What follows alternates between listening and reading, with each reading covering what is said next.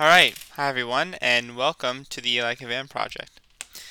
Uh, so today we're not really going to do um, uh, do you know kind of thing. We're just going to uh, talk about what's happening in the world right now. And it's, you know, not only do we have a uh,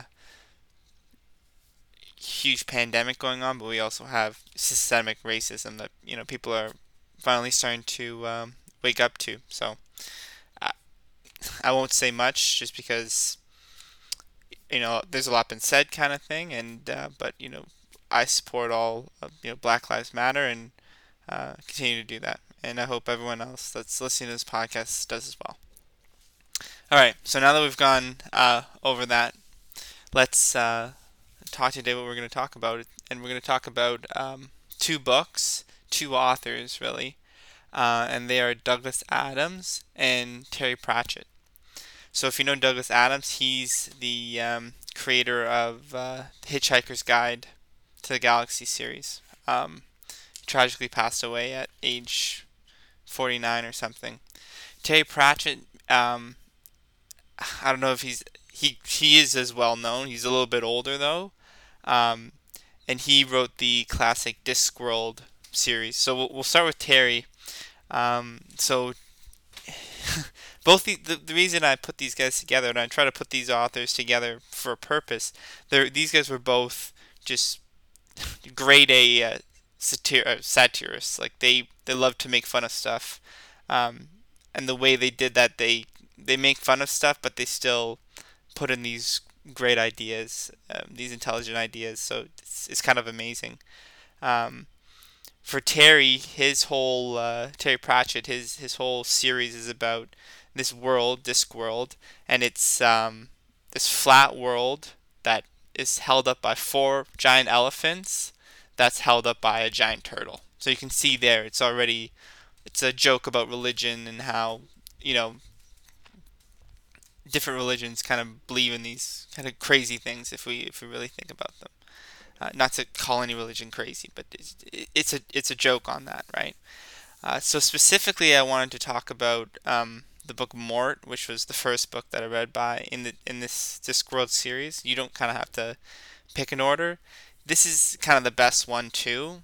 And I think the great thing about this is if you know any French, mort means death, right? And so this whole book is about um, death gets a, an assistant, and it it kind of the great thing is like you know death can be so scary and stuff. I know it is for me, and um, but this book you know makes fun of death and humanizes him, and it you know it it it uh, kind of just makes you think about how it's you know it's it's, it's all a funny thing at the end of the day. You, you kind of think of it like that. It's, it's your frame of mind. So I'm going to be reading a lot um, this podcast. So I wanted to read a little uh, part of the book where basically Death is talking to um, his apprentice Mort and his father. Uh, and his father kind of says, you know, where did you say your business was? Is it far? And Death says, no further than the thickness of a shadow. Where the first primal call was, there I was also. Where man is, there I am. When the last life crawls under freezing stars, there I will be. Ah, so you get around a bit. You know, um, so the whole point in the book is that he, these humans that see death or they hear death, they hear what they want to hear. They don't actually hear what he says. And he goes on to say, um,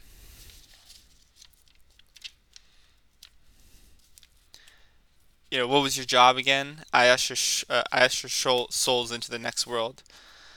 Um, you know, are you an established business? He says, I've been going around for some time, yes.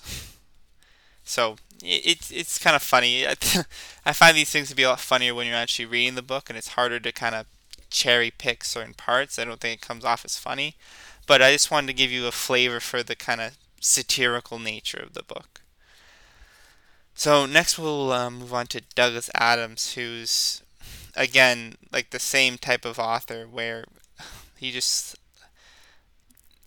you know for him he's making fun of kind of the um, human nature and how we're like this one world in the huge cosmos and how insignificant that is um, and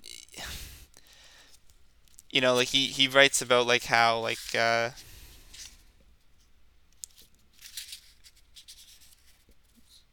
this one girl because if you if you've heard if you've seen the movie even like the earth gets demolished by um, these Vorg- Vorgons, right? And he talks about oh, you know, the but the planets had a problem where you know people were always unhappy because we were always you know largely concerned with the movements of small pieces of green paper, money, right? And he says, you know, one Thursday, nearly 2,000 years after one man had nailed to the tree for had been nailed to a tree for saying how great it would be if we were nice to people for a change, a girl sitting on her own in a small cafe suddenly realized what had been wrong the whole time, and she finally knew how the world could be made a good and happy place. The time was right, it would work, and no one would have to get nailed to anything. Sadly, before she could get to a phone to tell any about it, tell anyone about it, the Earth was unexpectedly demolished to make way for a new hyperspace bypass. So this idea was lost, seemingly forever. Right, and I, I would really recommend if you're not going to read the uh, read the books, at least like watch the movie. Just kind of just funny spots like uh, you know why do you have to make a bypass here? Oh well you've got to make bypasses right? So it's like that kind of humor where it's it's you know and the same thing with this um, terry pratchett novels where it's like obviously stupid responses and you have to kind of you know search for the hidden meaning that that these authors are trying to talk about. Uh, so um, Douglas also wrote another series, of two books, two and a half ish, um, called the Dirk Gently novels. There's actually a, a Netflix series on it, which isn't as good as the books, I'd have to say. Um, it's pretty good though. Uh, so I wanted to read you a little part in here where you know Dirk Gently's like this genius detector, and cool too. He's he's a holistic detector, so he talks about how everything in the world is connected and so he he doesn't he's not a real investigator. He just kind of follows his own path and he's you know he, he finds the solution in that way.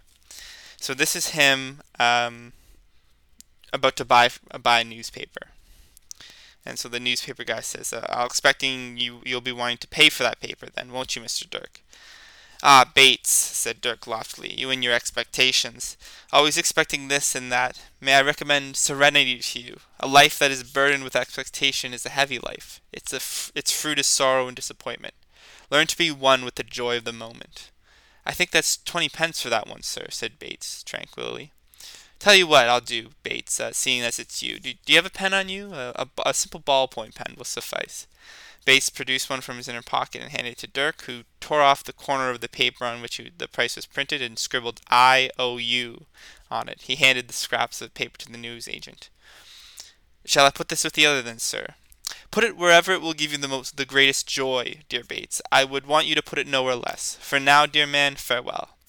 I'll be expecting you to be wanting to give me back my pen as well, Mr. Dirk. When the times are propitious, propitious, propitious, propitious for such a transaction, my dear Bates, you may depend on it. For for, uh, for the moment, higher purposes call to it. Joy, dear Bates, joy. Please let go of it.